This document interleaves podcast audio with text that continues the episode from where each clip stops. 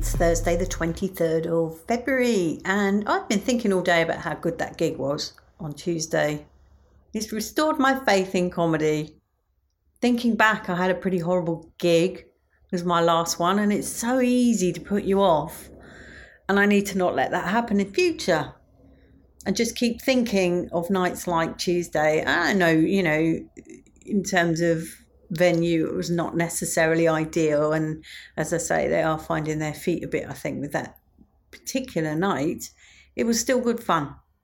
So much so i've been throwing myself into tracking down the gigs that i've done. I remember two more gigs now. I'm sure there's more. I've got sort of random dates around and i'm sure i've done more but i don't want to put them in my list unless i'm pretty sure they happened so yeah, I think I'm up to 36 now, 34, 36. And I'm now hunting down the non bringers, the holy grail of comedy.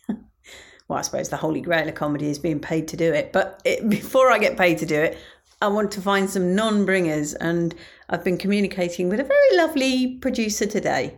So I'm looking forward to doing that night, assuming I've been accepted. I think I have not really sure how long I'm supposed to do so. I think I may need to prepare myself a seven minute set at least. I can hear Big Ben. I've heard him all day and yesterday. It's really weird how sometimes you just can't hear him, and then when the wind changes direction, you can, or when it's clear, his sound carries that much further. I love hearing him. It pricks my consciousness, and then I have to stop and listen even though I know what the time is, I have to listen to how many bongs it is just to make sure he's still correct. And of course, he does ding every 15 minutes. I'm now waiting for a Deliveroo because I've been working so hard on updating my website and cleaning up all the data to do with my gigs that time just ran away with me.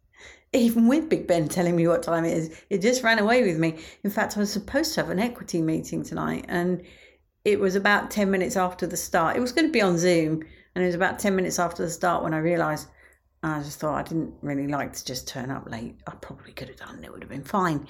But, you know, manners and all that. Anyway, please check out my website. I don't know whether there's algorithms associated with websites the same way there is social media. But, you know, I like seeing the stats go up. And if you're in a different country to the UK, even more reason to have a look because I love seeing the countries that view my website. It makes me very happy. As Dan would say, much love and gratitude.